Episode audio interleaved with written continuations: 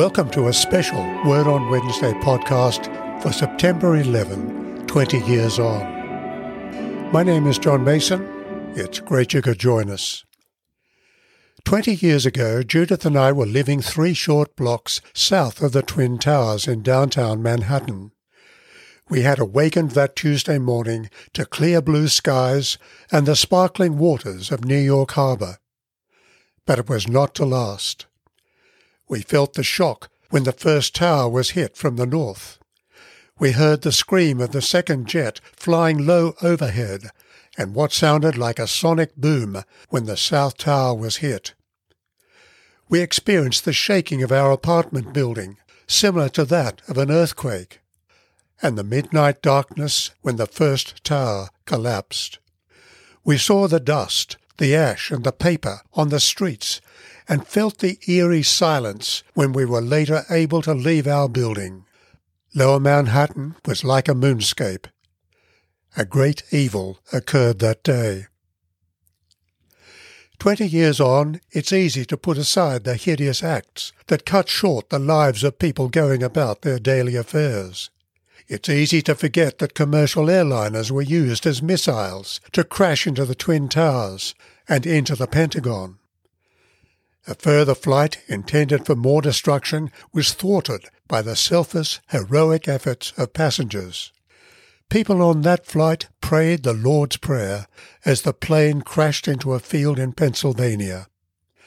Over 3,000 men and women died that day. In his address to the nation that evening, George W. Bush, then President, called for prayers for all who had lost loved ones. He continued, And I pray they will be comforted by a power greater than any of us, spoken through the ages in Psalm 23. Even though I walk through the valley of the shadow of death, I fear no evil, for you are with me. In the Wall Street Bible talks I was giving at the time, I spoke on Psalm 46, which begins, God is our refuge and strength, an ever-present help in trouble. Therefore we will not fear, though the earth give way and the mountains fall into the heart of the sea, though its waters roar and foam, and the mountains quake with their raging. Let me identify three themes. First, creation in turmoil. It can never be said that the Bible knows nothing about catastrophic events and not least human evil and its devastating effects on this world. Indeed, the psalm introduces a theme we overlook today, namely the ultimate dissolution of the present world order by its creator. God continues his work even in the midst of the chaos. God's supremacy and presence with his people is never thwarted. He alone is our security and our strength. The larger biblical epic records the intrusion of evil into God's good creation, as we find in Genesis chapter 3. God didn't create evil, but because he didn't make us robots, he allowed it. However, as the biblical narrative unfolds, we become aware of the reality and the depth of wickedness. As a side note, if we insist we are here by chance, and are nothing but atoms in an ordered cohesion bumping around in time and space, evil and suffering have no meaning, for there is no transcendental moral compass. The opening lines of Psalm 46 speak of the unchanging God, who is our refuge and strength. In Him alone we find a secure shelter and the power within to address any situation. Indeed, verses 2 and 3 exhort us not to fear, even if the world around us is undone. For God remains supreme over every facet of His creation the earth, the mountains, and the seas. A second theme humanity in turmoil. Psalm 46 moves from the upheaval of the material world to human turmoil. There is a river whose streams make glad the city of God, we read. God is in the midst of the city. It will not be moved. God will help it when the morning dawns. Derek Kidner comments that the city of God is one of the great themes of the Old Testament. God's choice of Zion, or Jerusalem, had been as striking as his choice of David, and the wonder of it keeps breaking through. We also find glimpses anticipating the New Testament vision of the heavenly Jerusalem as the community of God's people rather than as a place. We find this, for example, in Psalm 48 and verse 2. Verse 6 of Psalm 46 speaks of the instability of evil and human tumult. The nations are in uproar, the kingdoms totter. However, God has the last word, for when he utters his voice, the earth melts. Verse 7 is so reassuring. The Lord of hosts is with us. The God of Jacob is our refuge. The Lord of hosts points to the mighty armies of heaven to which Jesus alluded when he was arrested, as we find in Matthew chapter 26. And the word refuge is a different word to the word translated refuge in verse 1. Here it speaks of an inaccessible height, which the New English Bible translates as our high stronghold and a third theme, Be Still. Verses 8 and 9 are an invitation to catch the vision of God's ultimate intention, which is to make wars to cease to the end of the earth. It's a picture of the perfect peace that will follow on the other side of God's judgment. The accounting that precedes the perfect righteousness of the new heaven and the new earth, as we read about in 2 Peter chapter 3 and verses 12 and 13. The command be still is not so much a word of comfort to the beleaguered, but a command to all the nations. Jesus' word to the turbulent winds and waters, Peace, be still, display the power of God's word. Mind bending though the idea is, at God's command, the nations will be called to order, confronted by God's glorious power. Know that I am God. I will be exalted among the nations. I will be exalted in the earth.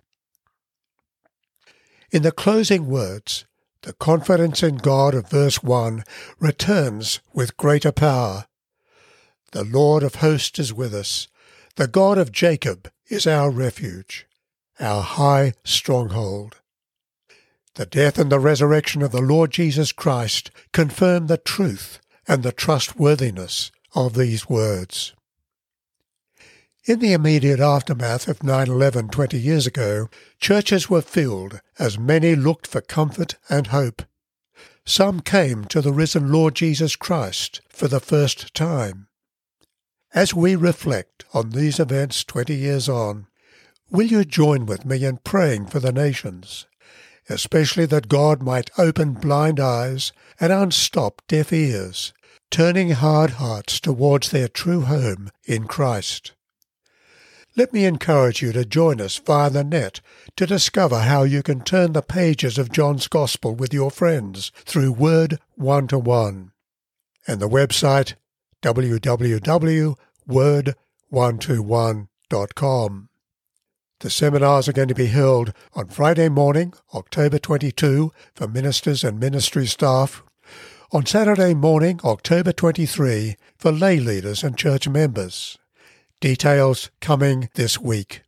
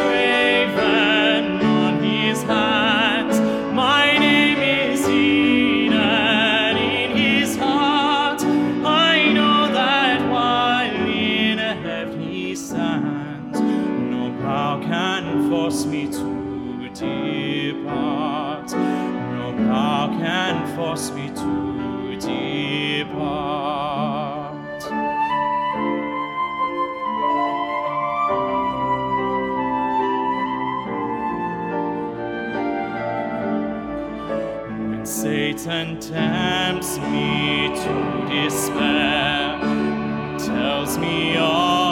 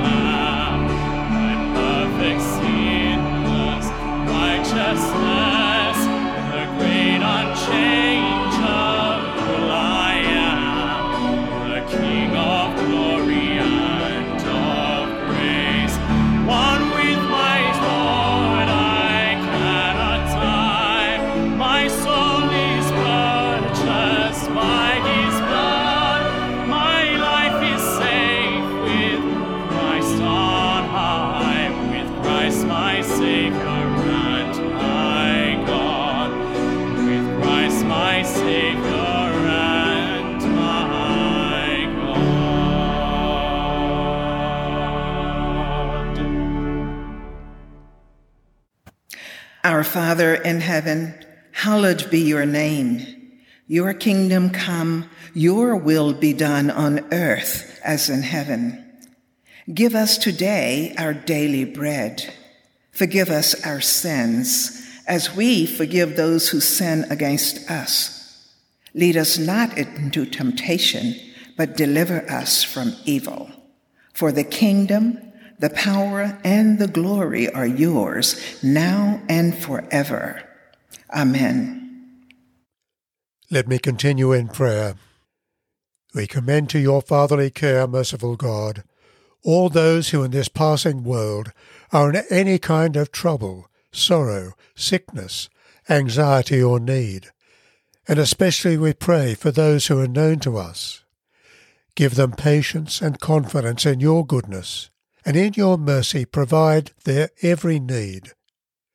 Father, hear our prayer through Jesus Christ our Lord. Amen. Sovereign Lord, direct and govern the leaders of the nations.